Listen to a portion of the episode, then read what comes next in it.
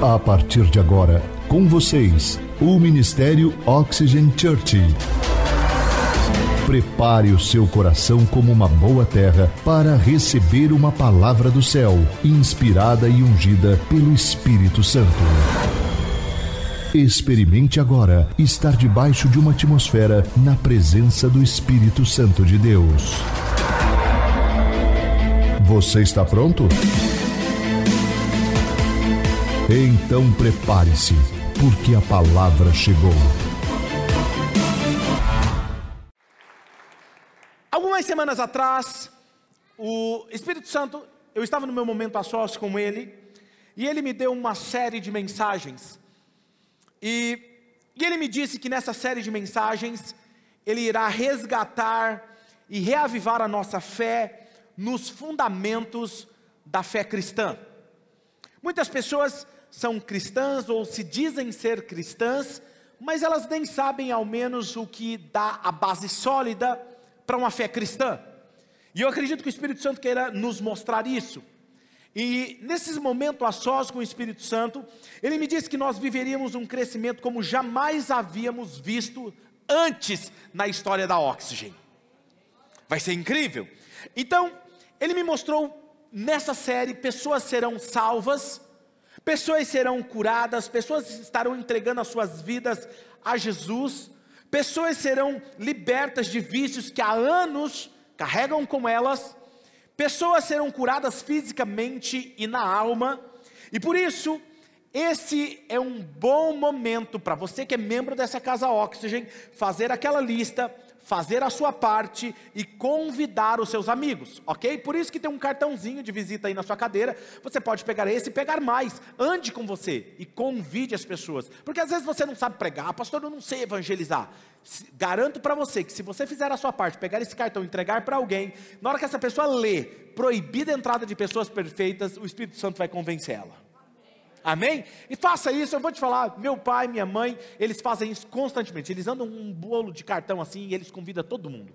Não está nem a sogra, ah, a sogra já falou, a sogra também. Ela também convida. E eu vou te falar, faça a sua parte e deixe que o Espírito Santo faça dele. E eu te garanto, seus amigos, se entrarem aqui, o Espírito Santo vai tocar no coração deles. Amém?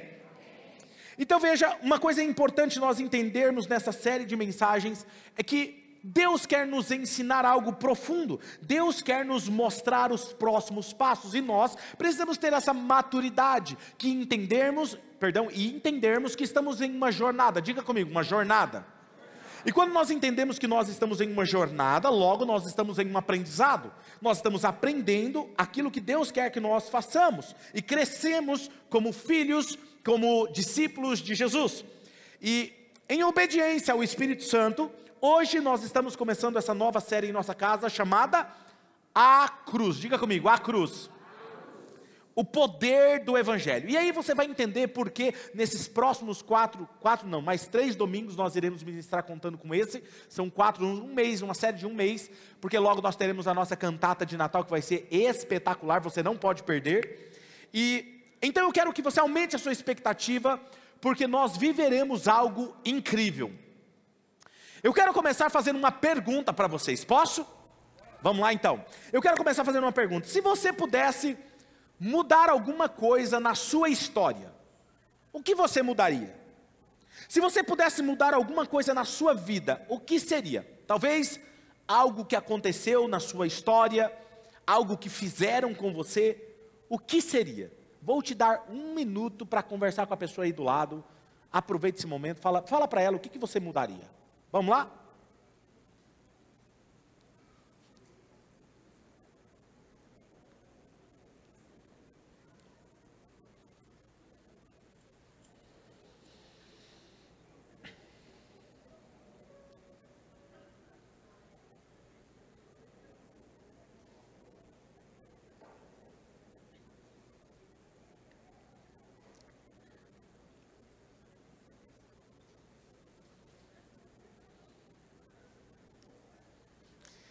Eu acho engraçado que eu dou um minuto para a pessoa conversar com a pessoa do lado, a pessoa fica olhando para mim.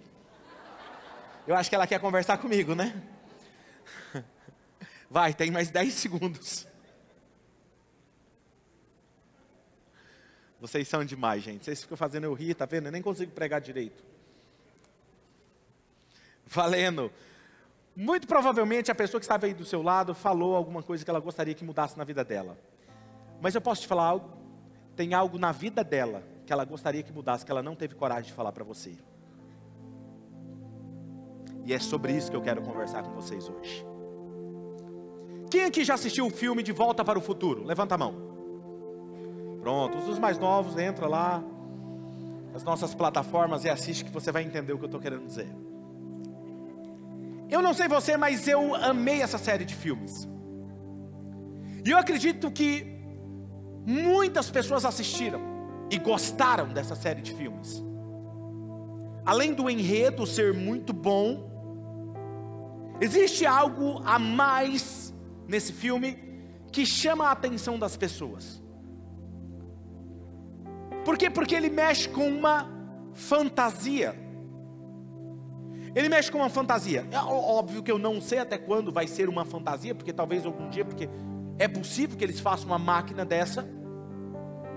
Mas o filme mexe com um desejo mais profundo em todo ser humano. O desejo de alterar o seu passado. O desejo de ter o poder de viajar no tempo e alterar a sua história no seu futuro. Toda criança que tem um pouquinho de criatividade ou um pouquinho de mente mexicana como a minha, sentou em uma máquina, colocou um, algumas luvas e se imaginou numa máquina do tempo. Se imaginou que podia viajar no tempo e alterar a sua história. Quem nunca pensou ao fazer uma avaliação da sua vida, da sua história, chegou à conclusão de que em algum momento da vida você não fez as melhores escolhas. Que se você tivesse uma máquina do tempo, você faria o que precisasse para voltar no tempo e alterar a sua história. Faria talvez uma escolha, ou talvez deixaria um aviso importante para aquela pessoa E nós começamos a pensar sobre isso, mas nós achamos que não tem. E se eu te dissesse que existe algo que pode reescrever a sua história? Por isso o título da mensagem de hoje é Todos nós precisamos de um novo começo. Quero ler um texto que está no aplicativo na Bíblia, em 1 Coríntios, capítulo de número 1, versículo 18 ao 25. Abra aí na melhor versão que você mais gosta e acompanhe comigo que diz assim: Pois a mensagem da cruz é loucura para os que estão perecendo, mas para nós que estamos sendo salvos, é o poder de Deus. Pois está escrito: Eu destruirei a sabedoria dos sábios e rejeitarei a inteligência dos inteligentes. Onde está o sábio? Onde está o erudito? Onde está o questionador desta era? Acaso não tornou Deus loucura a sabedoria deste mundo? Visto que na sabedoria de Deus o mundo não conheceu por meio da sabedoria humana, agradou a Deus salvar aqueles que creem, diga comigo, creem, por meio da loucura da pregação. Os judeus pedem sinais milagrosos, os gregos procuram sabedoria, nós, porém, pregamos o Cristo crucificado, o qual de fato é escândalo para os judeus e loucura para os gentios. Mas, para os que foram chamados, tanto judeus como gregos, vamos ler comigo essa parte: 1, 2, 3. Cristo é o poder de Deus e a sabedoria de Deus. Porque a loucura de Deus é mais sábia que a sabedoria humana, e a fraqueza de Deus é mais forte que a força do homem.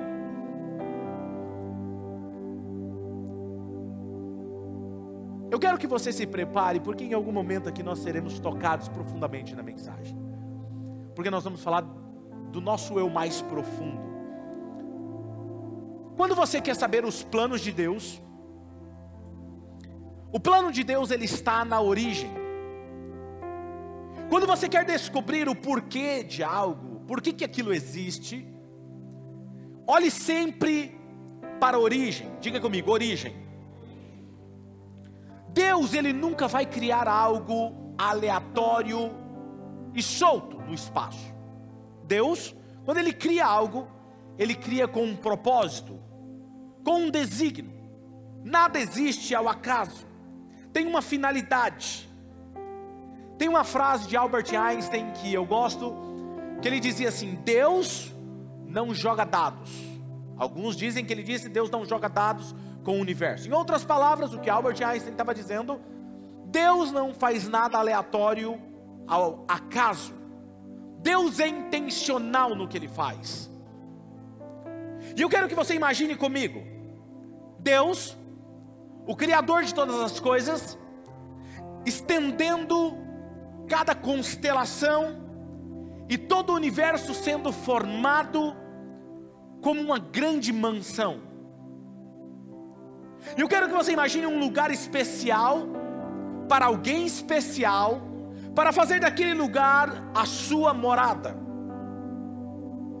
E o seu Criador, o Criador de todas as coisas, com os seus dedos, com as suas mãos, dando forma a cada estrela, a cada constelação, a cada planeta, ajustando todo o movimento das camadas do universo para que todas elas, como uma sinfonia, se movimentasse.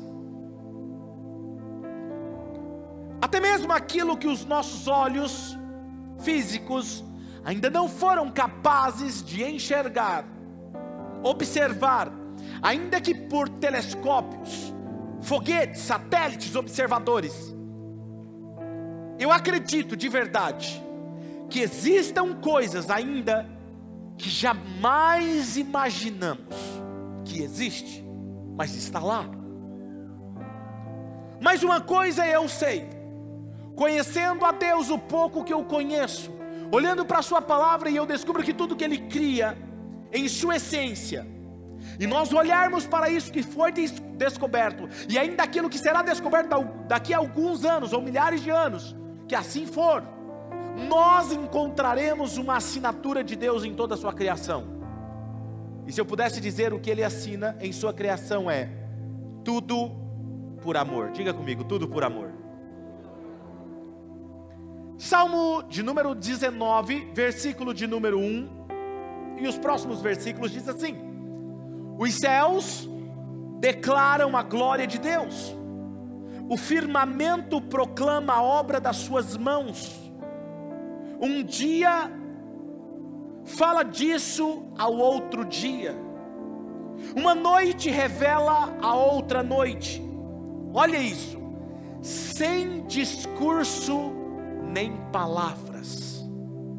Não se ouvem a sua voz, porém, mas a sua voz ressoa por toda a terra e as suas palavras até os confins da terra, do mundo. Nos céus, ele armou uma tenda para o sol, que é como um noivo que sai do seu aposento e se lança em sua carreira com a alegria de um herói sai de uma extremidade dos céus e faz o seu trajeto até a outra, nada escapa ao seu calor. O texto do salmista está dizendo que o próprio universo, a própria criação de Deus, declara o amor, a glória de Deus. Mesmo que você não ouça a sua voz, a voz dele ecoa por todas as extremidades da terra e toda beleza instalada no universo. Eu não sei você, mas eu amo olhar a constelação. Eu sigo a NASA e eu vejo aquelas fotos das constelações das estrelas, escuto o som que eles gravam das estrelas e eu fico encantado. Encantado com tamanha imensidão. E essa beleza instalada no universo tem apenas uma mensagem: um amor que transcende todo o nosso entendimento e a nossa capacidade de entender com a nossa razão. Ainda que tentássemos compreender, não compreenderíamos.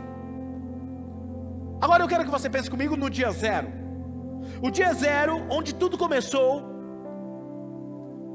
Por que criar uma mansão gigantesca como essa. Estou dando o nome de mansão ao universo. Pense comigo. Com certeza você já ouviu uma expressão como essa. Eu não acredito que nós vivamos sozinhos nesse universo. Tamanho universo, Deus ia colocar só eu e você aqui? Quem já ouviu essa expressão? Isso. Sabe, é tão grande, tão imenso, que ainda com toda a tecnologia não foram descobertos nem um pouco de todo o universo. E aí guarde essa pergunta, porque já já vou responder, eu vou tentar responder. Por que Deus criou uma, uma mansão tão grande?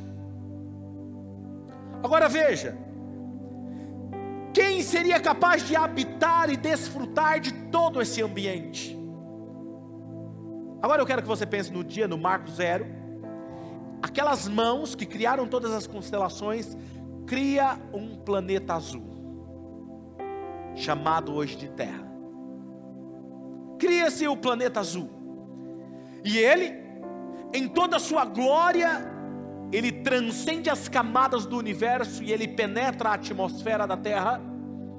E ele pega do barro desta terra, uma argila talvez, não sei, e ele começa a moldar com as suas próprias mãos. Para a porção seca, ele disse: haja porção seca, apenas com a sua palavra, e aquilo se criou. Haja os pássaros, as ervas, e com as suas palavras ele ia trazendo a existência. Mas quando ele foi criar dois seres, chamado de ser humano, ele resolveu colocar as mãos ele fez questão de deixar as suas digitais no ser humano. Ele não queria apenas falar, ele podia falar e viríamos à existência, mas ele, ele estava criando algo especial. Salmo de número 8, versículo 3 ao 6. Engraçado porque já tem gente emocionado em meditar nessa palavra, não é incrível? Você começa a começar a se achar, né? Você assim, nossa, mas eu sou tudo isso. Olha esse texto. Salmo de número 8, versículo 3 ao 6.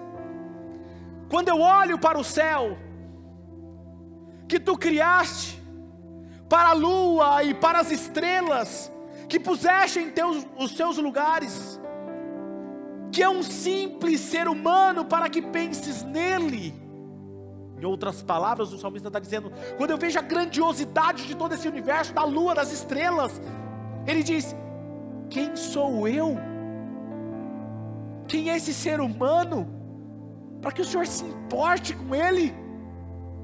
Um ser humano como eu, pecador, miserável, que quanto mais eu tento acertar, mais eu erro. Que eu te amo, mas por mais que eu diga que eu te amo, eu não consigo expressar com toda a força do meu ser. Que quando eu acho que eu estou bem, eu não estou bem quando eu acho que eu estou forte, é que eu estou fraco. E quando eu acho que eu estou fraco, é que eu estou forte. Alguém se identifica com essa fala? Imperfeito como sou, quem sou eu para que o Senhor pense em mim? Olha isso. Quem é o ser mortal para que te preocupes com ele?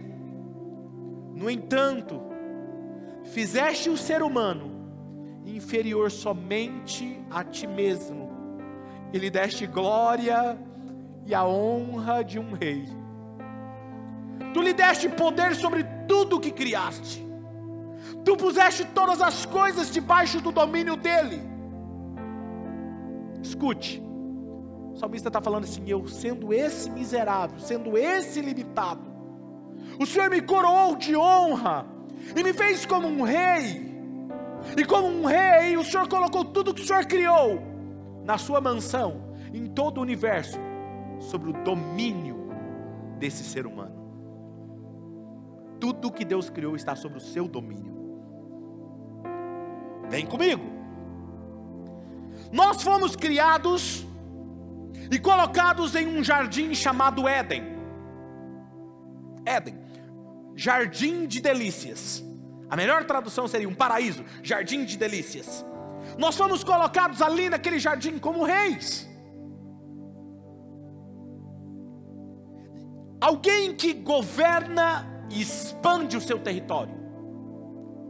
Nós fomos criados à imagem e semelhança de Deus.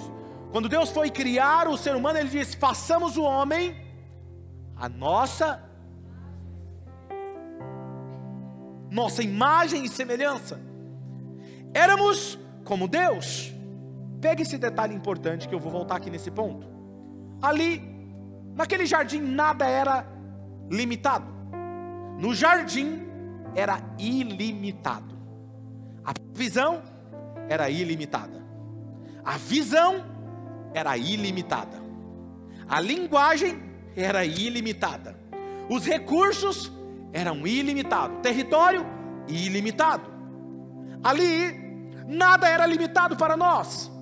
E existe um termo teológico para a criação que eu acredito que seja a melhor expressão para nós entendermos o fato de Deus ter nos criado. Deus, ele está em todos os lugares.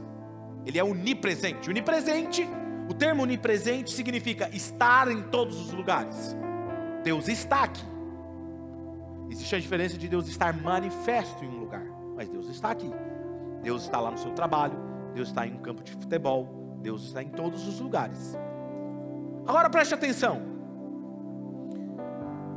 Para você entender o que eu quero dizer é que quando ele nos cria, ele abre espaço para que eu e você existíssemos. Para você entender, vou usar um exemplo: a cabine telefônica. Imagine uma cabine telefônica como essa. Deus está dentro dessa cabine e ele enche cada espaço dessa cabine. E para você existir, não cabe você ali, porque ele preenche todos os lugares. O que ele faz? Ele abre espaço para que eu e você pudéssemos existir.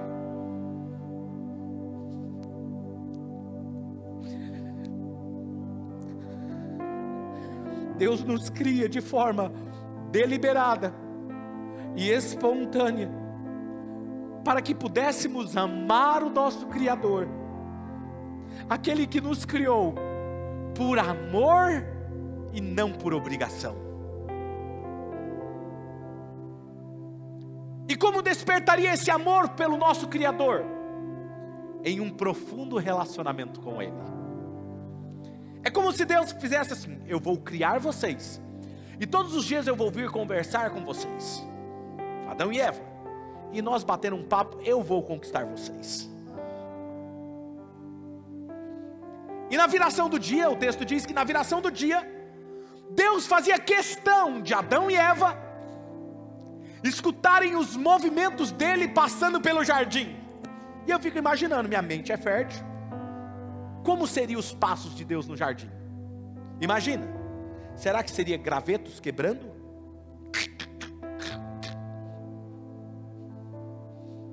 Será que seria troncos de árvore caindo? Assustador? Será que seria o sopro de uma brisa? Ou será que seria a copa das árvores balançando? E o sentimento da presença e da glória dele tocando a pele de Adão e Eva? Eu não sei. Mas Deus fazia questão de se relacionar com eles. E aquele relacionamento de Deus com eles tornavam eles cada vez mais próximos e mais íntimos dele. E eu imagino Adão e Eva Pense comigo, eles eram criados à imagem e semelhança de Deus, eles eram plenos emocionalmente, eles eram emocionalmente saudáveis, puros, seus pensamentos, seus sentidos físicos e espirituais estavam todos conectados como um só ser. Não havia separação entre espírito e carne, os dois eram um só carne era o receptáculo, era a embalagem que carregava o Espírito. Eu estou sentindo demais a presença dele aqui. Eu estou apaixonado por ele. Você dá, quem é que está sentindo a presença de Deus? Muito bom, um saiu. Não havia separação entre o Espírito e a carne, mas eles eram um. A porta do Espírito era aberta.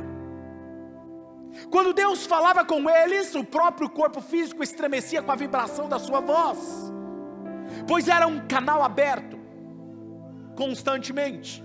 Adão e Eva tinham um corpo físico que era o receptáculo do ser espiritual que Deus havia formado. A visão do homem espiritual via através dos olhos físicos do homem carnal. A audição, o tato, o paladar, o olfato espiritual tinha acesso ao mundo físico pelos sentidos físicos de Adão. Eles eram um. E talvez você me pergunte, mas pastor, se nós somos tão pequenos e limitados, por que Deus cria um universo tão grande como este, uma mansão tão grande como essa? Lembra que eu falei para você guardar essa pergunta? Por que, que Deus criaria uma mansão tão gigantesca como essa?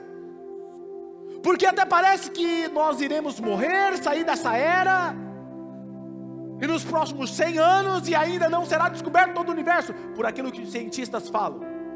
Por que criar algo tão grande? Pense assim: um pai vai dar de presente uma casa para os seus filhos, e ele não tem problema com recursos, ele quer que seja a maior demonstração de amor, ele quer que seja o melhor presente, e que esse presente represente ele como pai, represente a visão dele, representa tudo que ele acredita dos seus filhos. Você é esse pai, e você vai construir. Você não tem problema com recursos, você tem tudo que você pode. E você está feliz por essa decisão, de tomar essa decisão de construir essa casa. Então você, que é o pai, criou criou esse filho seu com a mentalidade de rei. fez eles como a coroa da criação, implantou dentro deles a identidade de governantes e representantes do céu. Como que um rei demonstra o seu poder? Você sabe como que um rei demonstra o seu poder? Conquistando o território. Quanto maior é o território do rei, mais poder ele tem. Vocês já viram em filme que um rei usa uma capa? sobre os seus ombros? Você sabia que quanto maior é a capa dele, maior é as suas conquistas? Porque para cada reino que ele tomava, um pedaço da aba da veste do rei era colocado aumentando a sua aba. Então, quanto maior era a sua aba, maior eram as conquistas dele. Por isso que Isaías diz assim: Eu vi o rei assentado num alto e sublime trono e o seu manto descia e enchia todo o templo.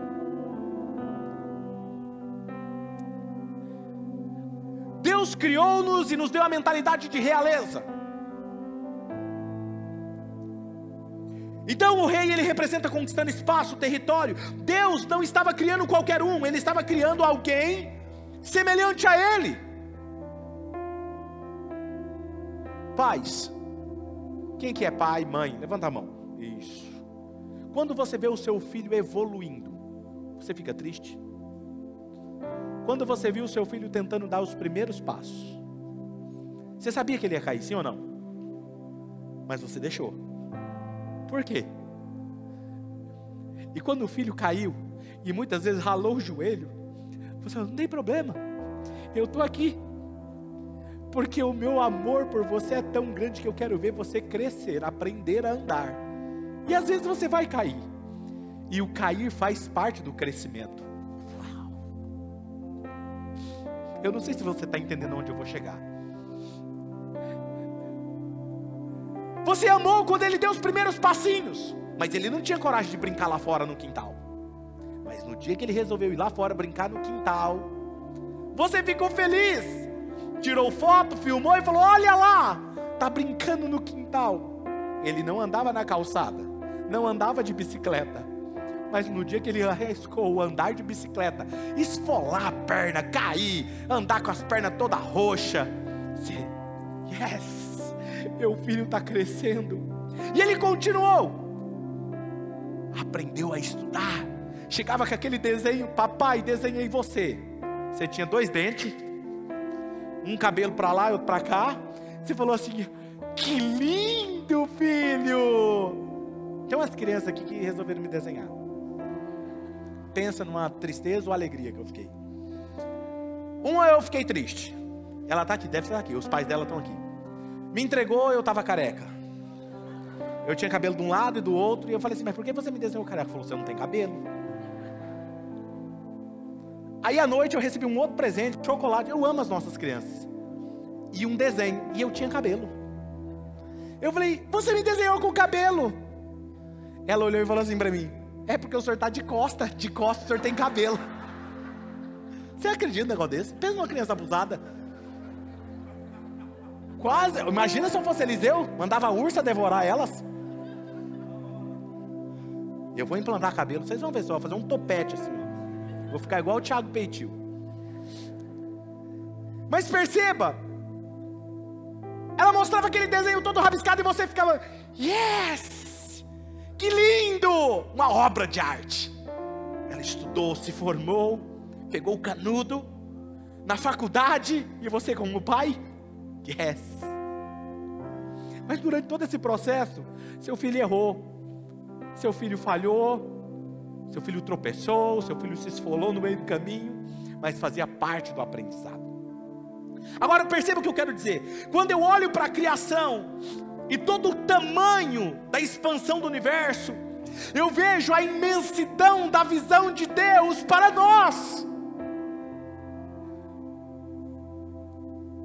Se você fosse esse pai e soubesse que seu filho era semelhante a você, e a missão dele fosse conquistar espaço, território, transformar esse ambiente no ambiente do céu, você colocaria seu filho num terreno 20 por 40? Porque se você colocasse o seu filho como um rei, num terreno 20 por 40, nem você estava acreditando no potencial dele. Quem está me entendendo? Você colocaria um rei que representaria um terreno, representaria o seu presente no, do tamanho do seu bairro, do tamanho da sua cidade, do tamanho do seu estado, ou você construiria algo do tamanho do universo dizendo assim: Eu acredito em você, mesmo que o seu filho pequenininho, aprendendo a andar, esfolando o joelho, diga assim: Eu não consigo. Você fala: Você consegue, você vai chegar lá. Quem está me entendendo? Alguém está me entendendo aqui? a visão é grande, porque representa Ele. Para que Ele e eu e você pudéssemos olhar, enxergar e dizer: Eu posso conquistar, eu posso avançar.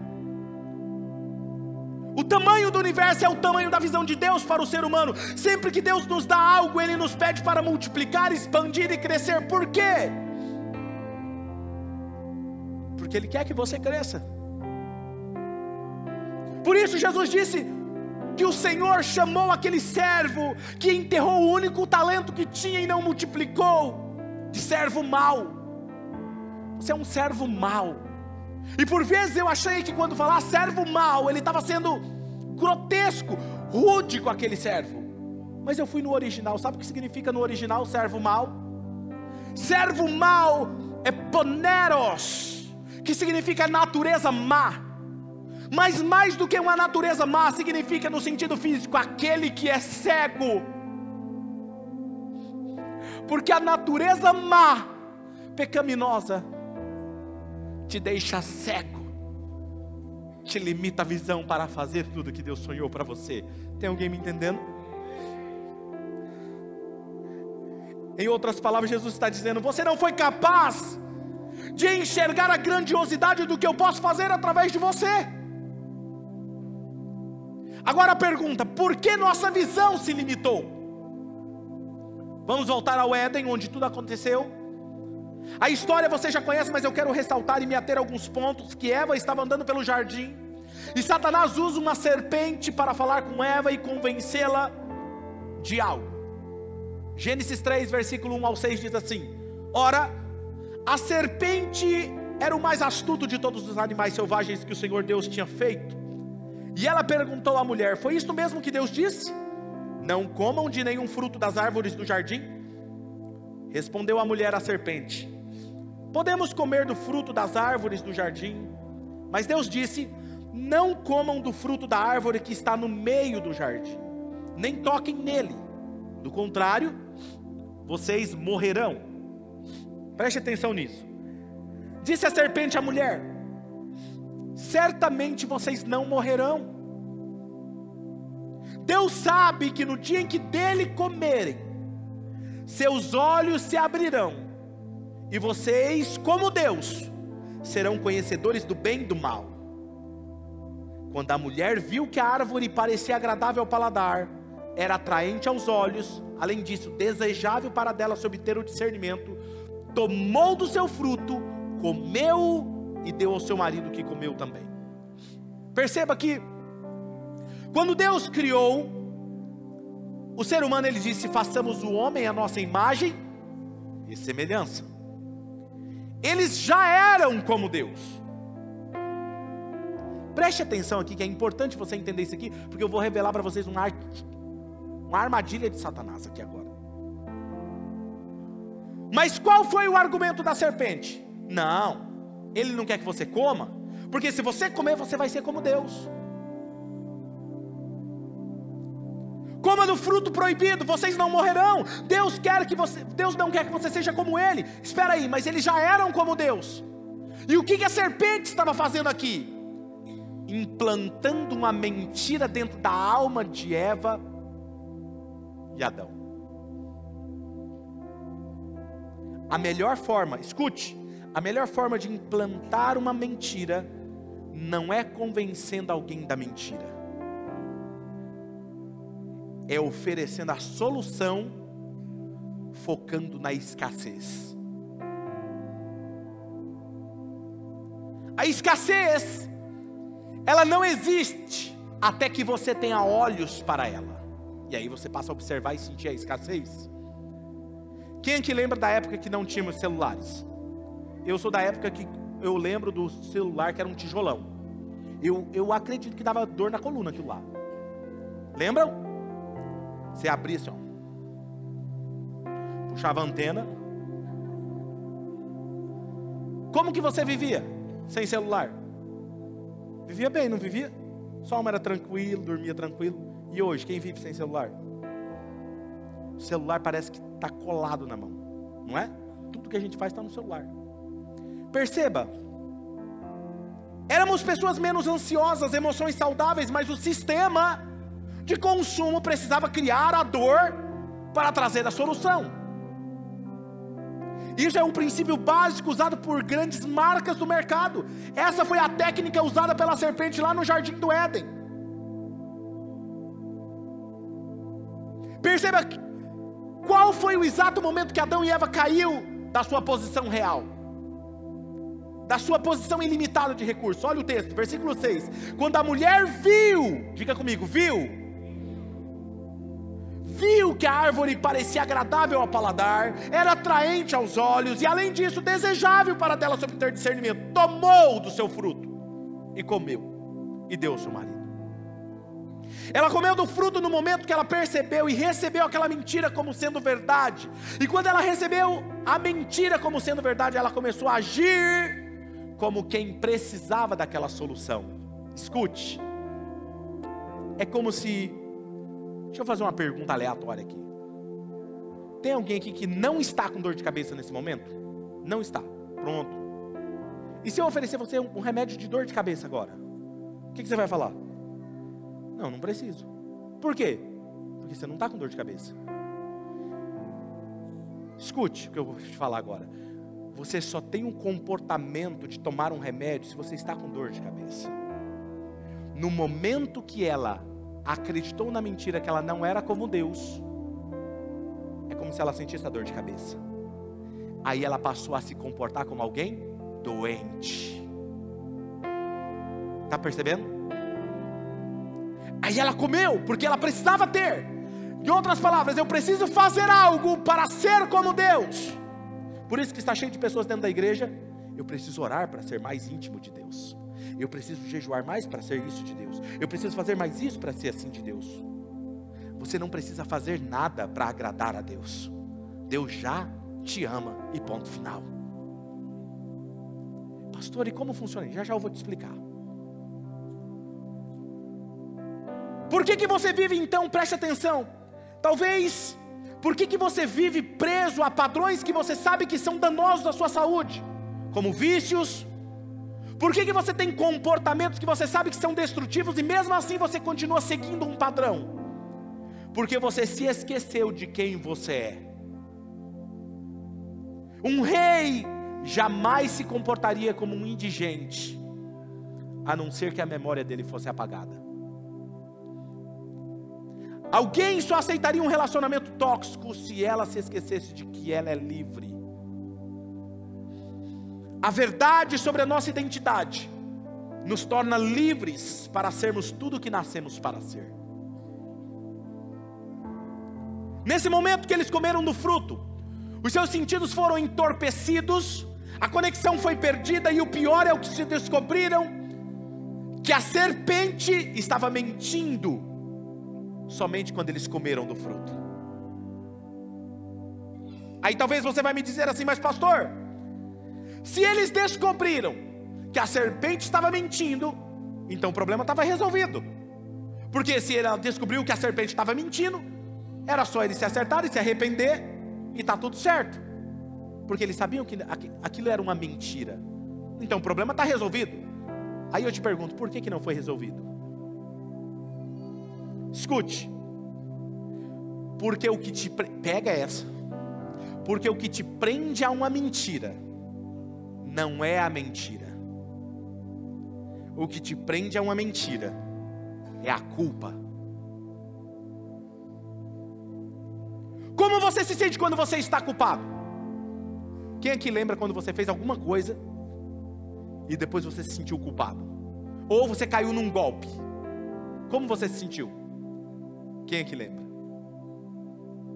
Lembra? Sentimento ruim. Nossa, como é que eu fui burro? Caí nesse ponto. Você se sente indigno. Você se sente sujo. Você se sente a pior pessoa. Você se sente inferior. Mas você nunca se sente quem você realmente é. A culpa te aprisiona a mentira de Satanás. Satanás sabia que ele poderia prender eles para sempre. Por isso que tem muitos que estão dentro da igreja e continuam aprisionados nas mentiras do inimigo. Porque a religião não liberta eles.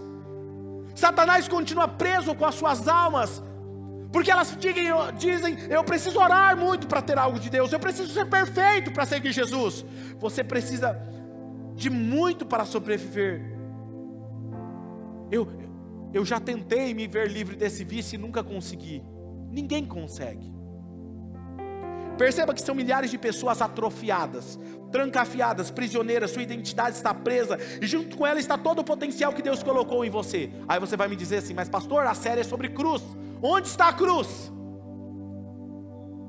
A cruz foi a solução de Deus Pai para te perdoar e te livrar da culpa que te tornava escravo e te lembrar que você é filho.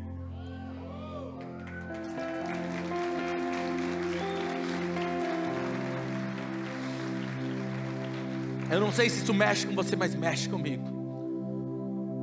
Vamos discorrer melhor sobre esse assunto nos próximos episódios, nas próximas semanas, mas hoje eu preciso que você entenda a sua origem, onde você se encontra exatamente agora e por que você está vivendo do jeito que você está vivendo. Pastor, então eu posso continuar pecando? Eu posso continuar sendo imperfeito e seguir Jesus? Uma boa pergunta, não é? Jesus disse em Mateus 11, 28: Venham a mim, todos que estão cansados e sobrecarregados, e eu darei descanso a vocês.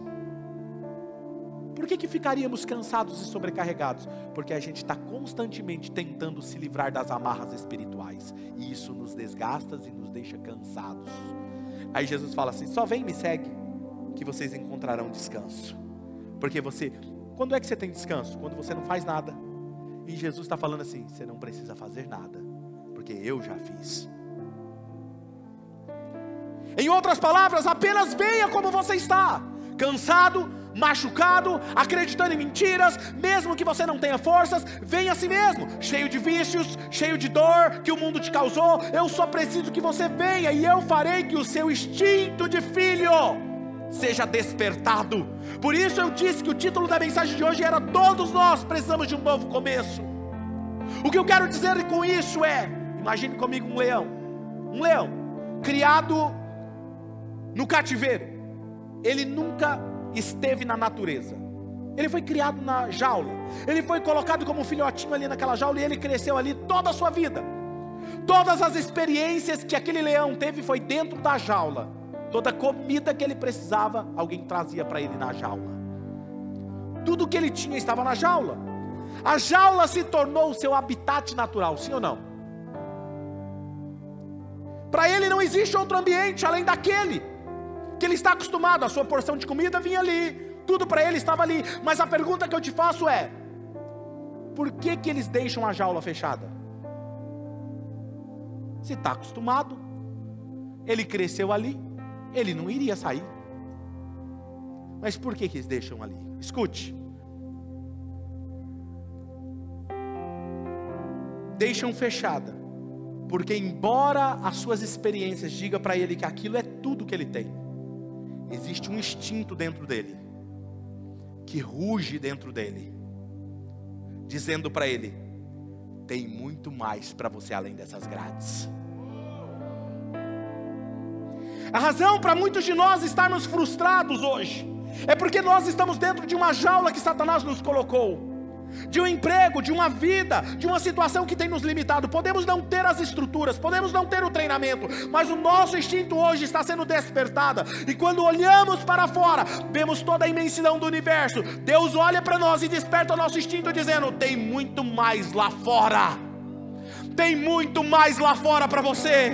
Lá fora é o seu lugar. O que acontece quando seguimos a Jesus?